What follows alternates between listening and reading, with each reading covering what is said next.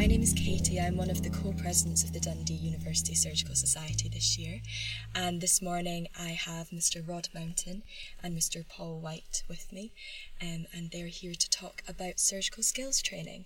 So, would you both like to go ahead and introduce yourselves? Yeah, Katie, thanks so much for inviting me along. Um, uh, having worked together with Paul for years in Dundee as um, skills trainers in all its different guises, it's lovely to be with you and to share a few ideas basically on the experience that we've had for a number of years here. So thank you. Yeah, I just echo what uh, Rod was saying. You know, it's worked in Dundee for quite a long time. Recently retired, so I'm not in, actively in clinical practice but worked here for 25 years, eh, primarily as a as a skills trainer, and all of that time with some attachment to the surgical skills unit. So I've got strong views and ideas about achieving the skill set necessary for, for surgery, which is not always what medical students think think it's going to be.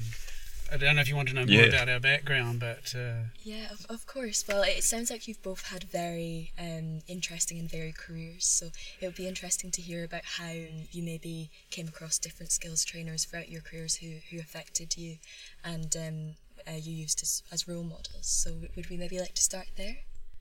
Yeah. Paul? Yeah. Okay. Thanks. Well, uh, I tr- I went to medical school in New Zealand, mm-hmm. uh, which is why I've got this slightly strange accent and then I had a varied career of uh, working there. Um, in fact, I, would always wanted to do general practice, so it wasn't something that I was driven to do surgery, and it was really along the way that I realised I, I liked the surgical specialties more. I felt it suited my personality and skill set better. Uh, I did some general practice locums, uh, but found it really quite hard. You've got so much you've got to do, and, and so much of the time you're you're um, helping people on their life journey rather than actually dealing with the condition and trying to, trying to fix it, which is what attracted me to, to surgery. So, role models, I, I can't, I wouldn't come up with a single person. I think I had a lot of good role models right from, even as a medical student, I had a, had a, a, a colleague, a mate, who actually became a liver transplant surgeon eventually, and both, both of us had similar interests. And um, I, I think I looked to him a lot of the time, and in the end, uh, having done an internship in a teaching hospital, we both realised that you don't get much to do. you know, as a medical student, you maybe think surgical skills. I'm I'm going to get out there on day one, and I'm going to be in there in the operating theatre, suturing and all this sort of thing. But very often, you're a bit of a dog's body as an intern. And we we worked that one out. So we went and both went to a district general hospital in southern New Zealand, and we got an awful lot to do. You know, like running A and E as as first year house officers at night and that just cemented my view really that I, I wanted to do surgery. And there's just various role models after that. I, I don't remember the bad ones very well, but the good ones were, were registrars that were prepared to be kind and let you do things. And it made me realise. Well, I couldn't that, agree with you more. Yeah, that, that, that, teaching is a bit of a sacrifice. You've got to give something up. It, it, it's you're giving something to someone else, and uh, you know there's a philosophy behind that that we don't need to go into that right now. But obviously, if you want renewal, you have to have people that have the skills in the future, and you've got to believe in that. Uh, and I think for Rod and I, it both came naturally. We were lucky that way. It, it just, it's almost part of the DNA. You know, I, I, couldn't have been a doctor any other way, actually, I don't think, and, and been ha- happy and satisfied with my job. That's brilliant, yeah. And it's really good to have that advice for, for any surgical trainees listening as well um, who are interested in teaching. And Rod, you said you felt the same way. Yeah, much the same. It's interesting, Paul, mentioning uh, role models. I went, I'm South African of origin, med school in Cape Town, and we had fantastic role models in neurology. Yeah. So when I left med school, I wanted to become a neurologist. Um, and into jobs that I did after med school, realized that I actually enjoyed the craft side of being a surgeon. In other words, the using your hands, that actual practical application of doing things.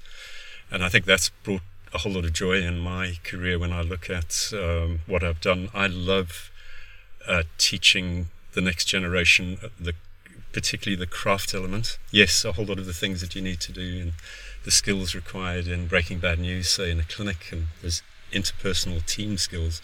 But I absolutely just love teaching somebody the craft of how to do an operation. Yeah. You know, all the stages that you, need to go through. So one of my um, really uh, a role when you're thinking about role models. Um, a role model for me was a person called David Schuller in the States, in Ohio, where I did a head and neck fellowship. And Dave was just brilliant at uh, nurturing you, um, getting a clear understanding of where you were as a surgeon. By that stage, I was nearing the end of my ENT training in Scotland.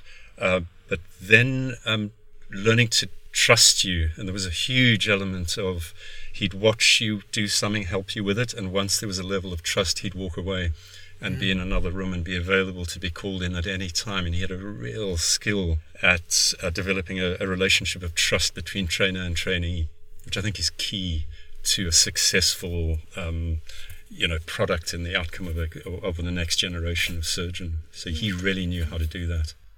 And do you feel you've managed to take um, some of that into your own practice as a teacher? Oh, completely, completely. And um, another skill, and this is not on the theme of actually operative skills, but Dave had a principle in the clinics. Um, this is even in North America, you know, a completely different system of in any decision making in a clinic, doctor, patient, family, he would always go through the benefits, the risks of what he, he might offer. He'd always go through alternatives, that there was another way.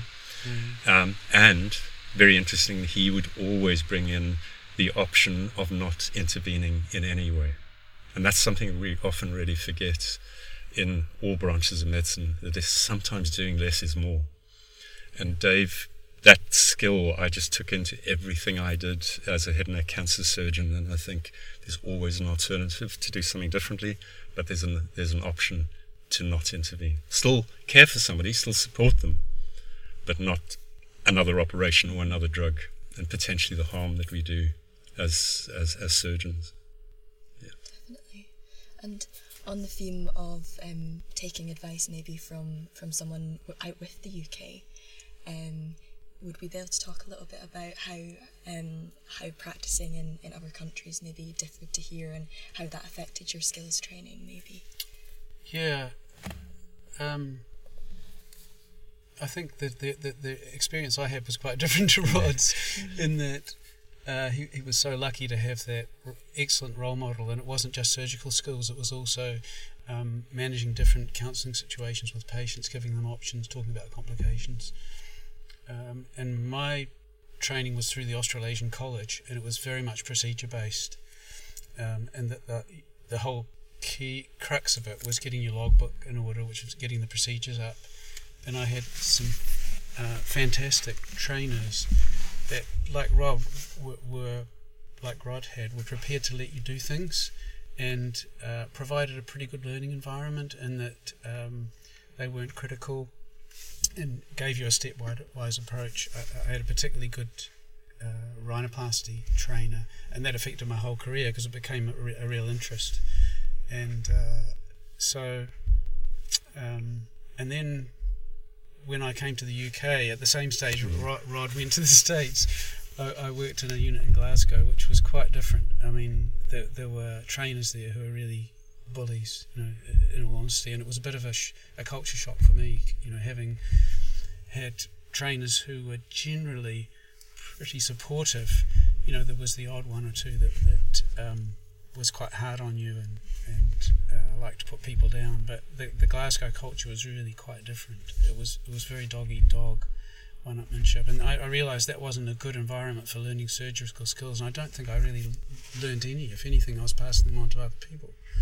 Uh, but it taught me a lot about what um, other other departments are like, and uh, I think that's one of the advantages of moving around. It doesn't necessarily to be to other parts of the world, but there are different hospitals, different departments have different cultures, and that can make a big, you know, have a big effect on your learning and your quality of life. You know, which is actually probably oh, both yeah. why we came to Dundee. I mean, I, I, I, was a consultant in the west of Scotland before I came here, and uh, it, it wasn't a teaching hospital job, and so I was very much attracted for the same reason to come and work uh, with uh, in the surgical skills unit.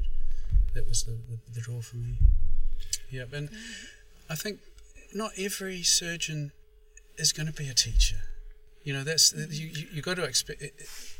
see it from point of view people have different personalities and priorities and some people are fantastic surgeons but they just can't teach that doesn't mean they shouldn't be there doing it you've got to have a spectrum and I, I was thinking of this the other day. As the best analogy is to think of Lewis Hamilton. Is, would he be a good driving instructor? I don't think so. No and, and the reality is that the the teacher is very much a driving instructor. It's not that glamorous and, it, and it's quite a big sacrifice. Um, but if you get joy in that, it's very rewarding, and you can do so much good because every, you know, probably trained hundreds of uh, plastics and ENT surgeons in rhinoplasty, And know, that's something now that I'm retired, I look back on and think, yeah, that was a good thing to do. Whereas if I just ploughed my own furrow, it would have only been yeah. the people I treated. What did you learn about teaching over the course of those 100 to 200 rhinoplasties? that's a big question. I think some of the things Rod said that uh, you have to break surgery down into steps and don't try and get to the end. You've got to do it in a stepwise fashion and focus on a particular goal for the stage you're at if you're a year one trainee um, and learn those skills before you move on to the next. And operations are like that as well. There are steps in the operations where you've got to make sure you complete the first step properly and not just half pie do it. Otherwise, it just makes it more difficult. You're doing a thyroid operation and, and you haven't uh, done the exposure properly and you're working down a, a, dark hole with a lot of bleeding. Suddenly, you've got a problem on your hands. So, um, I think stepwise approach. Um, sorry, what was the what was the other aspect to your question? I guess just what what did you learn about teaching? So so um, over the course of, of training those 100 people. Um, yeah. Maybe if we start with the first person, um, if yeah. you can yeah. remember. It's a, it's a good question because I think we you, you get, much like you were saying, trainers all different, and some people maybe shouldn't be. Yes. Full-time trainers, they can have other roles, but you have that same spectrum of trainees that are coming through. Yes. In a whole lot of different ways, and I, that struck me as a trainer mm. is that you it's a new relationship every time you yes. you meet up with it and, and we we're all different yeah and and how you nurture that that's that's quite a quite a skill it is quite a skill and you, you as you say it's a relationship it's not a relationship you choose it's handed to you when you've got a trainee. And actually, when you're running a course, you've, you've got a whole bunch of people there that, that are coming to learn something. They're not necessarily people that you would necessarily get on with, or they usually usually do because you've got this common common focus. I think one of the things that surprised me in the in the in the latter years, to answer your question, is most people can do surgery. It's not as demanding as you think. You see it on TV, and you see guys doing heart surgery and um, all these sort of fly on the wall documentaries and think that's amazing. But to get there, those people have made a huge sacrifice and it's taken them years and they've given a lot of stuff up to get to that level. But the actual technical aspects of the skill are not that difficult if you do it in the right way in stages. And what, what struck me is 20 years ago, when I was working in the skills unit, there would be a number of delegates that would come along and you'd think, sorry, I'm just putting my hand on my on my hand there in a gesture of despair that you that you just know they're never they're never technically going to be able to make it. Mm-hmm. Um, but if you synthesize that down, I would say latterly it, it's less than one in ten. And you'll get it within that 90% of people that can do it. You've got a huge spectrum. You've got people that just straight away. Well, the people that are completely, I don't know what the right term is, gifted, I don't know what it is, but they, they just you know, pick up a, a, a skill very, very quickly. Where others, yeah. I, I, I was a person that had to do things over and over again to develop a skin. I wasn't a rock star sort of surgeon, but there are some people who are just super talented, and you know you can move them on quicker. Yeah. Mm-hmm. And they're um, often not the best teachers because they do things automatically. Mm-hmm. And the best teachers usually someone like Rod or myself that have had to think about each stage so that you can then communicate it. You intellectualize what you're doing yeah. and all the pros and cons and where it can go wrong, and you're able to pass that on. Whereas your Lewis Hamilton surgeon, mm-hmm. he's just getting in the car and he's going, you know, and it, it, it just flows automatically. And it, that individual often has difficulty passing the information on how they do it because I'm not sure they know themselves. It just happens. Yeah. It's working at a different level. Yeah, there's a lovely word um, that comes into a lot of craft-based things is your, your tacit knowledge, your tacit understandability. It's it's that stage where you reach reach in doing a craft where you almost don't you you in autopilot. Mm. It's it's just happening. You you're not yeah. having to cerebrate at a high level and keep thinking about it. It's like learning to ski, learning to ride a bike. You reach a stage where it's actually easy. Yeah. And I, Paul, I completely agree with the the actual surgical operative skill is something that you can learn and all most people can learn if you do it in stages. Some of the most more challenging things I would suggest in my career, uh, stuff that I wasn't particularly well trained at med school for, was the psychology of the job and the really bringing the social, cultural dimension of that particular person that you're having to help on this journey. That wasn't taught well enough, and it is so so important. The psychology of what we do uh, in all levels, you know, right from clinics and having conversations, breaking bad news, through to team working and the psychology of a team and teams that work well, cultures that work well. Yeah. So, so important. Um, the skills are, the actual practical skills are quite easy. They are.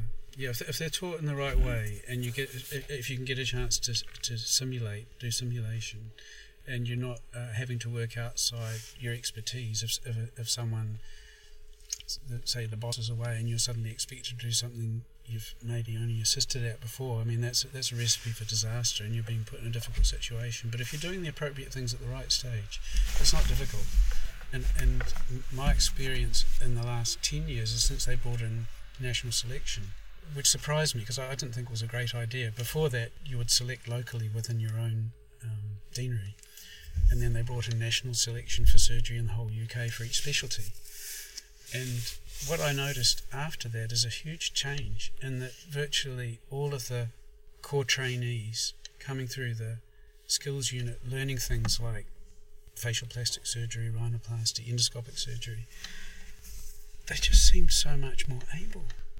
And there were less of the one in ten that you thought, I don't know how you're ever going to be able to learn to do this because you don't have the manual dexterity or the coordination to do it you still get them, but a lot less. And I, I don't know why that is. Is it is it something mm-hmm. to do with the level of performance you've got to get to? So where, where those people are being screened out. I, I don't know. That was just just a, a, a an, an observation. So it sounds like the relationship that you form with your student is really important when it comes to teaching, or that's that's as a trainee. Oh, absolutely, oh, it's yeah. super important. It's a it's a two way. Yeah it's like any relationship in life. It's two way. It's based on trust. It's mm. um, it it needs to be nurtured. Um, ideally, I used to love it if uh, you know there was a trainee with me for six months or a year. Mm. You know that you really had time to go through that step. By by the end of six months or a year, you'd be able to do a parotidectomy, and I would just gently be in the background assisting you, uh, as an example, rather than doing the the operating. Um, p- periods of time that are too short in a relationship, you can't, it's a human thing. You don't have the opportunity to really develop that trust and uh, working relationship. I don't, don't, know if you found that. I Paul. agree with yeah. that 100%. I, I want to rewind a bit and agree with what you said about human factors. Yeah. and training in human factors. We never had that. Certainly not in the Australasian College. It was very much here's the operation, do it. These are the complications. Make sure you know what the complications are. I mentioned to the patient, but no, nothing ab- about um, leadership situation analysis, you know, when things are going wrong. And that's that's one of the good things that's come out since the year 2000. Actually, we understand we're working in teams, yeah. and uh, you have a place in the team, and, and, and you've got to look at where things can go wrong and how you get the best out of that person. And and so that's that's not technical skills in surgery. That's that's human skills and, and reading people. And surgeons, by and large, because they're a subset that, that often quite focus, are not necessarily very good at that and not not realizing their shortcomings and how that, that the negative effect they can have on the team, particularly if they are somewhat uh, autocratic. So, yeah. So, from a medical student perspective, mm-hmm. we we kind of came into this conversation thinking about surgical skills, but actually, from my perspective now, it seems that surgical skills may not be the most important thing for medical students. I think that's um, right. Yeah, sorry, I, no, I don't no. mean to interrupt, but I, I would agree with that uh, totally. I think what they do here with the surgical skills course for, for students, which we never had, is all you need. I mean, that, I, I've seen you and your colleagues the likes of you and your colleagues doing instrument uh, finger ties, which I couldn't do until I was a No, no. You know, I don't, and I don't think it's that that important. And in terms of career, especially these days, my thinking is you'd be better to focus on your portfolio. And I was lucky. I, I did a research project as a medical student, which gave me a publication in the Lancet, which was by pure chance, and that really helped my CV. And the reality is, surgery is a competitive sport, and mm-hmm. you know, and, and if you're doing wanting to do very high end things like like neurosurgery, you're going to have to make big life sacrifices, you know, from your family, starting from when you're a student, and certainly when you're a junior doctor, and, and getting that portfolio up as, as much as possible, and making the most of the relationships that Rob was talking about. You know, when you when you're with a trainer, you want to try and if you want to get the most out of it, you want to try and be the the best trainee, which means you know silly things like punctuality and uh, knowing the knowing the patient, having seen the patient. To summarise that, it's diligence. You've got to be prepared to be diligent, and it's not necessary for the rest of your life. It's for a period of time. It's it's almost like a pressure cooker time where you get as try and get as much out as you can to get where you're going. Yeah, Paul, Not I, saying could, you should change personality, but I, I couldn't agree with you more. That whole thing of diligence and, and really getting back to why we're all doing medicine anyway is that we're here caring for patients. If I've got a trainee that really knows the patient, the person, the context of everything there well, I'm immediately more confident as a as a trainer. You know, they've really seen the patient. They really understand the story, the, the reason why we're doing the operation. So that always just getting back to the basic principle of why we're all doctors in the first place. The other thing is that um, I don't know what the right term is for it, but just enthusiasm. You know, that it, as a trainer, um, you know, your heart just goes out to a, a trainee, whether a med student or a you know surgical trainee into their career, of enthusiastic, as you're describing, Paul, on time, know the patients, wanting to learn. It, it just rubs off. It becomes part of that. I'll want to train that person. Yeah. I'll go the extra mile to do that. So it's, it's, it's, it's all simple human stuff at the end of the day. Enthusiasm, absolutely right. En- enthusiasm and diligence.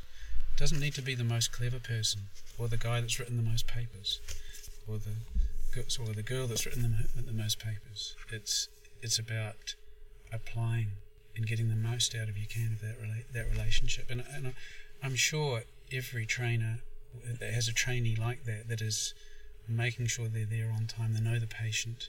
They've read up beforehand, you know, about the operation and have sensible questions to ask. That trainer's going to feel huge pressure to make sure that trainee gets a lot to do. I think that's some excellent advice for all our learners out there and our trainees. So, Yeah. what advice would you offer our trainers? How can they um, be the best trainers that they can be? This is the same word's going to come up again. and It's Mhm. enthusiasm.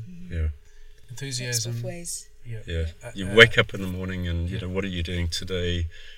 I'm, I've got a clinic on an operating list that it's going to be great. I've got some med students or I've got Mm. trainees with me um, rather than, or, uh, you know, I'd rather not have them there. That's, Yeah. that's, it's an enthusiasm for doing stuff. And there's so much joy that comes from that. I, I can't tell you how much sort of towards the end of a career, how much, I don't know what the right word is, satisfaction you get on looking back on the, the trainees that are now consultants out there doing stuff, working. They're working all over the UK. Paul, you've got hundreds of them, I could think, in um, that have learnt some of those skills from you. That's, you know, I don't know what it is, but it's a, it's it's there's a joy that comes from that. Um, and Paul, I, I had a question for you because I met you when you were a trainer Yes. in Edinburgh. that means I must be a bit older than you. Paul's a few years old- older than me. guy, uh, and and you'd come in when endoscopic sinus surgery was still in its infancy. You know, the endoscope had been developed.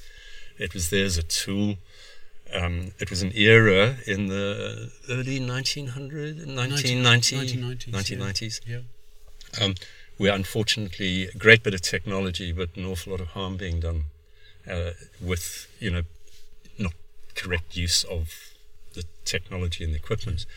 You came into Edinburgh to teach us as a group of registrars. I was still a registrar in Edinburgh, and it was just like, wow, um, this was different to anything we'd ever seen before. And what I was struck by was the preparation you did. Yes. Mm. I don't know if you could elaborate on that, but that's that prep that goes on before an actual procedure Yeah. that really makes it safer, more effective, everything else. Yeah, it, it, starts with the things that you spoke about before the, the patient counselling, the pros and cons, making people aware that there are non surgical options, and, and that wasn't taught to us very well as trainees. I think I was lucky with that particular discipline, endoscopic sinus surgery, that the whole culture of it was very much based on uh, risk risk benefit analysis for the patient, and because this you're, you're working in a very potentially very bloody field, it was a bit like ear ear surgery. A lot of the skills were crossed over. Um, middle ear surgery, that is, where you, you, ca- you can't necessarily use diathermy and such like as you would normally. So you have to do a lot of preparation beforehand uh, with, with, with vasoconstriction. But the whole culture of endoscopic sinus surgery was very good for teaching. You know, and, and all of us that came in on that crest of the wave uh, had this culture of, of teaching and simulation. You know, that's how that's how I got into it. I, I'd never thought that I was going to end up being a, a teacher of surgery. It was that skill, the fact that I, I just happened to have it when there was a need, and I went in with a couple of other surgeons and developing courses, and then I realised this is me. This is really what I, I, I love doing. I love showing people how to do stuff and making it possible so that they don't feel they're at sea, where because I've been on so many courses where even with simulation it was like a lecture in the morning and then you just go and have a go, you know, uh, have a, be a have a go hero, and, and there's no way that you're going to get the most out of it. You have to break it down into stages. This is the first step you do. Tr- Do that first, practice it, and once you you're happy, Become with good it, at it, yeah, yeah. but move on to the next stage. Um, and and but not every pe- person that does surgery will ha- be interested in that, and and we have to accept that. There there are those of us that get a lot out of, just as you describe. I mean, um, if you're doing a rhinoplasty operation, I'm not sure if I should say this ethically, but it's a lot of fun. You know, it, it, Yeah. surgery is fun. It should be Mhm. fun most of the time. Sometimes, you know, you're you're wetting your pants because there, something happens and it's unforeseen. You've got to deal with it, which is also part of keep keeps you focused and is and is interesting. But as a trainer, you're giving things up. You're giving up what you enjoy doing, whether it's a thyroid operation for Rod or for me, a rhinoplasty, and letting someone else do it. But once you move on to that stage and you get something out of it, it gives you more, I think. Yeah. You know, it, it, it, it, it, it gives you more. I mean, I, I really enjoyed the surgery, but I enjoyed teaching it. And es- especially when you saw someone doing it well, or someone that was not very confident, and step by step, suddenly being able to do it. And uh, you know, if I look, I look at my colleagues now, the ones that are that have been good clinicians all the way through weren't necessarily the guys that were the best technically. Yeah. And, and Katie, your question about what uh, it, the skills you need to be a good trainer, I think, is and how you manage time as well.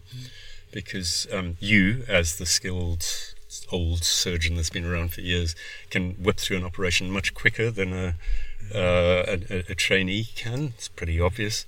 But it's actually planning an operating list with that in mind.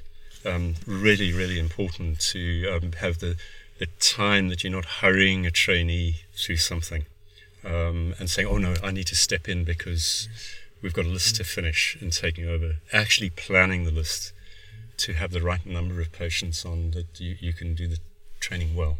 So t- time management from a trainer perspective, I think, is super, super important.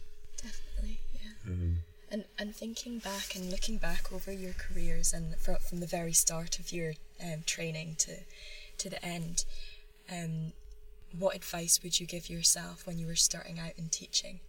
um, maybe not to be quite so hard on myself. I think you know, you, and to be a bit more optimistic. I, I, I suppose I was just personally worried it wasn't going to work out, um, and take a bit more time out. I- think uh, one of the regrets I have, because I came to do my fellowship here, but one of the regrets I have is I didn't do more fellowships elsewhere, maybe even work in the third world. I was a medical student in the third world, but I would have liked to have had a, a, a year doing maybe more plastic surgery and things like that. Uh, yeah. that's. Paul, I agree with you. Now, I, I had the privilege, I would suggest, of, of working in a lot of different countries and different cultures, and you always learn something. So, you know, if you're, say, working in Nepal doing ear camps up in the Himalayas, I always, it wasn't me and our team going out there to teach them. Yes, we did a bit of that, but we learned an awful lot from them as to different ways of doing things. So, um, moving around, it can be a bit disruptive, but seeing different ways of doing something from different cultures, different places. Um, we had a lovely link with the Czech Republic for a while, Yes. worked in the States, Africa, and different parts of the UK. There's always something new to learn in a different place. I think you can get stuck in a, if you stay in just one place and learn from that group of trainers, that's what, you know, you, you, you'll probably be very good, but you could be better, I think, if you picked up ideas from elsewhere. Yeah, I would agree with that. Every every every opportunity you can to to do have experience elsewhere, it's it's, it's worth seizing. Elective fellowships. And it's only for a limited period of your Yeah, life. I mean, yeah.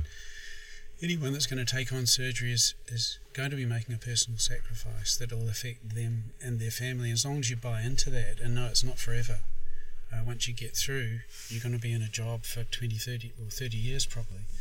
Uh, in a fairly stable si- si- situation, but before that, you want to make the most of that time. Time if you can. I mean, I was lucky. I because I did it later in that we, we would do rhinoplasty and, uh, endoscopic sinus surgery courses in other places. So I, I learnt a bit that way, but it still wasn't quite the same as having actually worked in the third world for a year. So there's, there's always some regrets. and, and Katie, there's one other thing that I've always um, learnt as a trainer is when you're running courses, you know, the likes of we, the courses we have in the skills unit, is having other trainers part of those courses from other parts of the world and other parts of, say, Scotland or invited people. You learn so much from being a trainer at, on those days, you know, from, from, from your colleagues and your peers.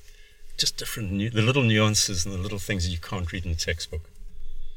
You know, textbook stuff's pretty easy. All of us can do that. But it's the little subtle things that aren't there that are the, you know, really add another dimension to what you do as a as a, as a doctor. One of the great benefits of being a trainer, you've got to be on the button all the time. You know, you, you can't afford to have gone out drinking the night before, because you, you trainees can be quite demanding, and we we've talked to them in, in a subservient role. But a lot of the surgical trainees are very able and can be intellectually challenging. So you've you've got to know your stuff, and so you've got you've got to keep up. Yeah. And it, it, it's good for your practice as a doctor. I think it's to- to- really good for your practice. I think if, if you didn't train or teach, mm. you would almost by definition fall back. Mm. As because you know everything moves and it moves quite quickly. The changes are pretty rapid. You know, when I look at the moment, it's probably robotic assisted surgery is the new frontier. Where's that that line of surgery going to go? You've got to be in there as a trainer if you want to make that part of your, your career. If you try and do it by yourself, it just won't work. I guess for medical students who are maybe very enthusiastic and a little impatient, do we need to wait until the end of our careers or, um, or at least consultancy in order to start skills training? Oh no, I think No. You, you, it, it will happen as once you're on a surgical training program, it, it'll be built into it, and anything you can do in the meantime, and a lot of it's quite prescribed now, and that it, core trainees will be expected to do a basic surgical skills course. So there are a lot of opportunities there. It, it, it's about applying yourself and having the diligence to do it, and, and making time, and being prepared to give up other things. You know, so that you you can mm-hmm. be competitive for that for that period of time, and if you can make the decision as a medical student, that's a big advantage, you know, in that you can start building up your portfolio if possible. It doesn't have to be that way. I mean, we, we know lots of mm-hmm. Uh, surgeons, men and women, that have done lots of other things first. I'm thinking of Mary Shanks, Yeah. uh, who had a family and was a staff grade surgeon, and then she, she became Scotland's lead cochlear implant surgeon. I mean, that's very high end surgery, and she probably didn't start doing that until she was well into her 40s. So, there's, although the system at the moment doesn't seem very flexible, there often are other, other ways in. So, never give up, never give up on yourself. But be true to yourself as well. You know, if, if you've got to try and choose what's right for your personality. For me, general practice wasn't, you know, because it was just too difficult.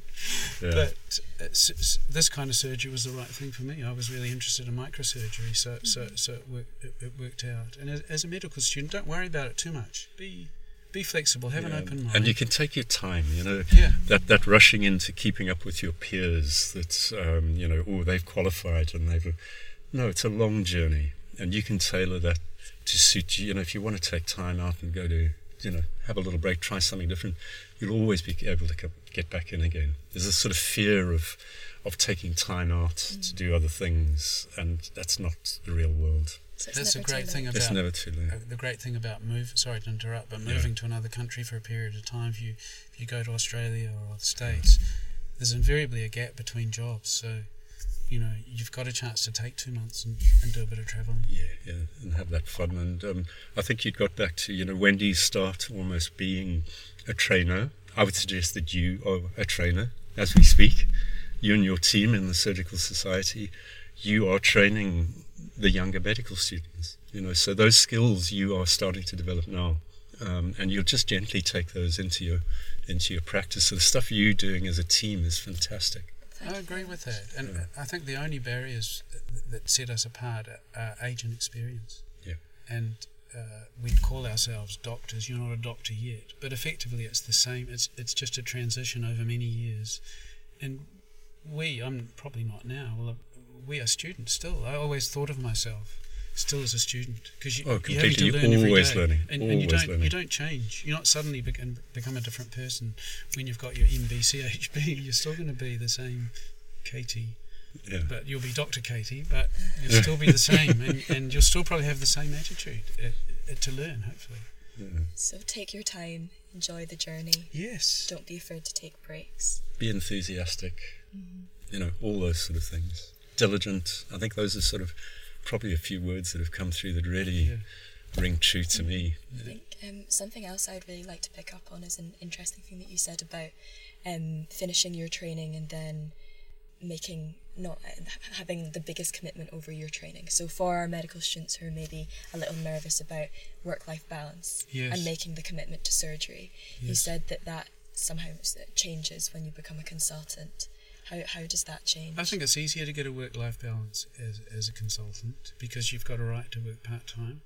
And if you if you're um, a man or a woman having children and you're going to be a, a, a big part of the caring, um, then you know that's that, those are decisions that are easier to make. Then they're not impossible while you're training, and we know. Yeah, I mean, the work- less than full time training scheme, we've got a few colleagues that have come through that, and they are brilliant doctors Yeah. because of that. They've had a, it's almost been a benefit of having a longer, but, uh, you know, slightly fragmented, but Yep. in the end, they're very good, very wise. There's that, that wisdom tend that's to be come. women more, don't they? I mean, that's the sexist That's the- thing. of it. the there's Dr. sexist bias that we have She, she became Scotland's top co- co- cochlear implant Yeah. surgeon.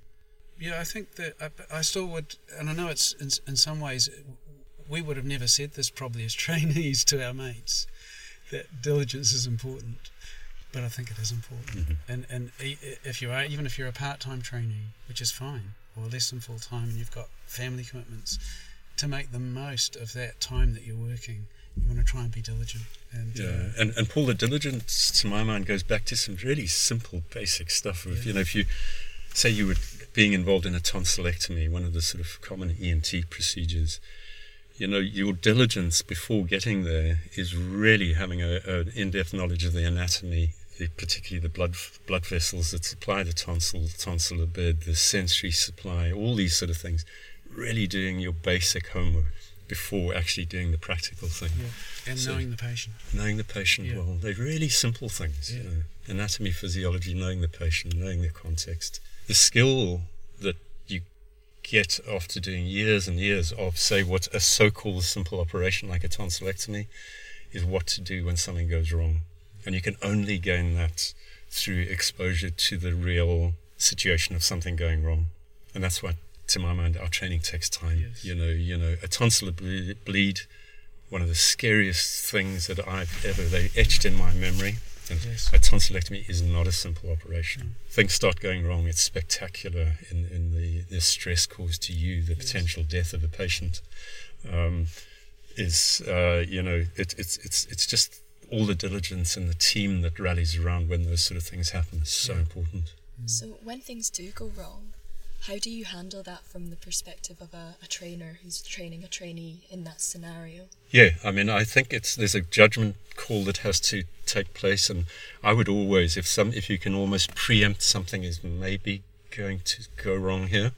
In other words, you're getting a little bit close to that, the internal jugular or the carotid artery or something, just mitigating those little things, trying to prevent it going wrong, I think is, is, is probably top of the list. And then when something does start going wrong, is, you know, particularly with an experienced trainee, is saying, look, are you comfortable in dealing with this? And in other words, is that trust thing that goes on. Mm.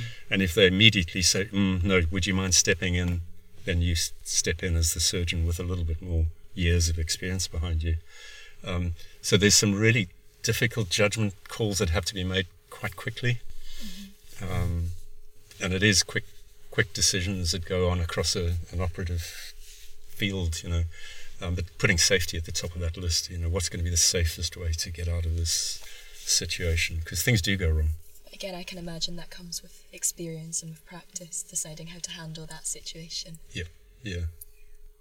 Yeah, so surgery is not without risk, and it's a great privilege to be a surgeon. You, are oh, actually oh, cutting into someone else's someone else's body, and uh, we've got to remember that uh, all, all, the time.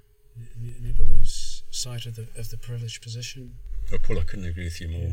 It's it's it's a real privilege to be, you know, having that role um, in just helping people through that sort of journey. But being very people centric, I would suggest, is the skill. Whether you're a trainer or a trainee, it's being patient centered in what you do.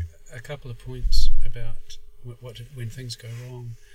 You have to face that as a trainer that you're you're carrying an additional risk. Not only the risk you make to the patient doing what you're doing but the risk the trainee is. And you have to mm-hmm. carry that risk. But and from a philosophical point of view if you don't do that we won't have any surgeons in the future. So it's a risk that the, the patient and the trainee and the surgeon have, have to accept and, and sometimes things do go wrong that are unforeseen a quick accident of an instrument going the wrong way. I can think think of that happening once or twice, and it, it it's just one of those things. And what is important is that you support the trainee as yeah, a trainee, particularly in the aftermath you you of what might happen. Uh, and the aftermath can be quite devastating. Yeah. You know, death. I've, I've, I've unfortunately been involved in things going wrong that you hadn't predicted, where a patient had come in with all the expectations of being cured of a problem and not waking up. Massive consequence to the whole team and, and being very yeah. cognizant of the emotional context, particularly to the trainee that had been involved in that, um, of having proper debriefs emotionally in, in, in dealing when things go wrong and being completely honest when things go wrong. You know, mm-hmm. so errors that occur. I can think of one. I did a lot of parotidectomies through the years. That's been yes, my yeah. sort of skill, I would suggest. And yes, there's occasional time that a facial nerve gets injured due to diathermy or just one little movement that you hadn't planned but it happened. Is going around immediately post op and having that awkward conversation with the patient and their family that something inadvertent happened, but we will help you through in the next set of stages. But being honest. Yeah, that was very much Rod's forte, is teaching parotidectomy, and that is ultimately huge risk. You're dealing with a healthy person and the major risk is to the facial nerve. And if, if the tr- if the trainee get, goes to the wrong place and damages the nerve, they've got a paralysed face for the rest of their life. Yeah. So, you know, it's, it's, a huge risk that you're car- that you're carrying as a as a tr- as a trainer. And we were as trainees were never taught very well about the issue of how you deal with complications. I don't mm-hmm. think the complications for me were a list that you'd come up and, and uh, reel them off in. In a textbook, yeah. yeah from a textbook. You know, actually what you do, how you manage the patient. Uh, and historically, surgeons have not been good at this because you're you're dealing what you may perceive as failure. But the reality is, from a statistical point of view, complications will occur. You know, uh, one one percent of tonsillectomies will have a, a very severe hemorrhage, and th- and that's a that's just a a, a um, statistical event from the, the number of procedures that, that are done, and we're not. That needs to be a big part of education. I think how to deal with a damaged patient because historically, surgeons have a tendency to avoid those patients. Or that's the mm-hmm. one that mm-hmm. had the bad tonsillectomy bleed, and or blame somebody else. Yeah, or, you know, blame someone else. Get the trainee to see the parents. Mm um, because you know I'm just going to deny. You know, denial is a great um, Mm-hmm. protective mechanism, but the opposite is true. You have to be in there and tr- and use your your doctor skills more than ever uh, in dealing with the damaged patient and and see them more, take responsibility, and uh, it's all part of appropriate caring practice. You can't just walk away. Yeah. Which is the natural thing you want to do, you know, when you're mucked up. Yeah, I mean, it's the nature of the beast. Things do go wrong. Not always surgically. Sometimes it's anesthetically. It's something completely unpredicted um, before. But that's the nature of medicine. It's not just surgery. It's it's everything we do. It's risky. Um, and I think one of the skills I hopefully passed on to trainees through the years is to to not always operate. You know, this this this idea that you can solve things with operations. Yeah, we like operating, we like doing that sort of stuff, but sometimes conservative management of a problem um, is better, um, and that that's a difficult um, skill to pass on. You know, a parotid lump in an in an 80 year old, it's benign. It's not going to cause any problems really in their lifetime in different surgeon, surgeons' ethos and way of working.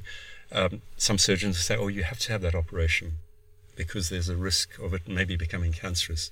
Having a far more in-depth conversation with somebody, you might avoid doing the operation, get them through their life with their lump uh, without any risk attached. So this, the skill of um, maybe not operating is a difficult one to teach and train for.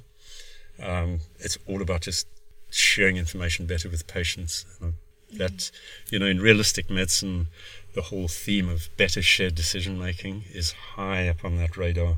And I think it's the most important step is that first step, not, not the step that you in the operating room already. It's the stuff that goes on in the clinics and proper shared information before stepping into surgery. Yeah, Couldn't agree brilliant. more. It, it's, it's all about person-centered care, isn't it? Yeah. As, as a doctor, focusing on what's actually best for that What matters what- to you? for that particular Yeah. person. Put yourself in their position. What what is actually best for them based on their age and what the risks are? Is it a, a, a sufficient problem that justifies uh, the risks of surgery? And as a medical student, my idea of surgery was, well, you're a technician, aren't you? The patient comes into the room and they need an operation, so you're just going to be doing operations all the time. It's not like that at all. you you certainly, it, it may be a bit more like that in general surgery, possibly, but even then they'll deal with patients who have abdominal pain that's no specific cause. And, and in our specialty, each of us had, had, had this, for me with rhinoplasty, especially cosmetic rhinoplasty, 50% of the mm. people that come, you don't want to operate on them. They've usually got some form of body dysmorphism, you know, which is increasingly common these days. So you, you, you operate on them at your peril. And I, mm-hmm. I can think of the most, the patients that have haunted me most have been those that had a degree of that that I've operated on. Mm-hmm. And uh, if I had my time again, I, I, I, I wouldn't have. You know, that those that expected far too much from a from a, a rhinoplasty operation that it would change their life, and even when you you thought you got a good outcome, they didn't see it that way and wanted more done. So, um, I think you've, it, it's got to be person person centered, and, and surgery is not just about operating. You're still a doctor. At the end of the day, it's it's the skills of a doctor. And Paul, you brought a word into that conversation. It's all about expectations.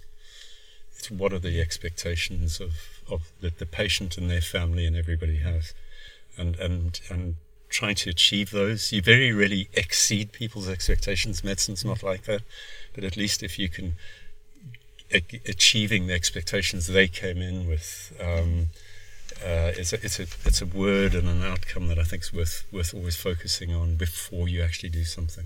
We, we've had some brilliant advice, and um, it seems that skills training it goes far beyond the actual surgical skills. Um, but I would really love to hear, just to finish up, uh, one thing that you most admire about each other. That could be could be skills training, could be beyond that as as surgeons or as people. Who wants to go first? Uh, I'll- I'll go I have a whole lot. Yeah, No, you no, go no. first, Paul. uh, no, Rodney's a polymath, you know, and he's such he's so enthusiastic, and he co- he covers not just the training bases, but all of these other things, and is a fantastic medical student teacher, probably probably the best that I've ever seen. So that, that's that's how I admire I, I admire Rodney. Apart from all of the wonderful surgery he's done in, in quite risky areas, and, and dealing with patients with pretty awful conditions and, and making them feel that they're well cared for. Yeah, Paul, th- th- thank you. And I, I mean, I, when I describe what, what are my skills I've had as a surgeon, is I've become very skillful at breaking bad news and how to do that well. In you know, just the definite, you know, being a cancer surgeon. So yeah, yeah, it's one of the few things I think I hopefully did did well. You never do it perfectly. It's really interesting. You always walk, walk away from those sort of conversations thinking, God, I could have done that better.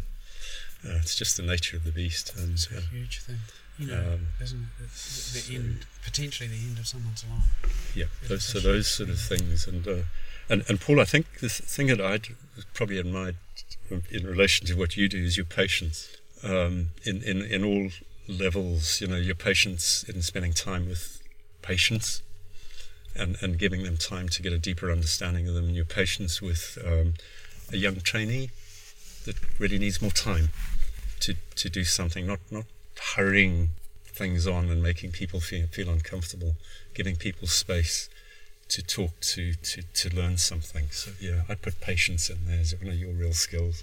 Well, thank you so much, both of you, for, for sharing your thoughts with us. It's it's been a wonderful conversation. I hope that you've uh, that you think the same. It's, Um, it's been interesting, very interesting experience. Thanks, thanks for asking us along. Yeah, thank no, you so Katie, much and for uh, us. Yeah. I, I think your whole concept of creating podcasts is a great one, and um, you know, keep going because I think um, it'd be interesting to look back on some of these conversations in years to come, just to see what a generation of Yeah. of, of surgeons were thinking, because it will be different. Definitely. I have no doubt it'll be very different when you look back in X number of years as a surgeon, whatever you do, it will be different. Yeah. Well, it's been absolutely wonderful to hear both of your thoughts, and I'm sure that all our students will find it very, very interesting as well. So thank you, thank you both. Our pleasure. Pleasure. Right.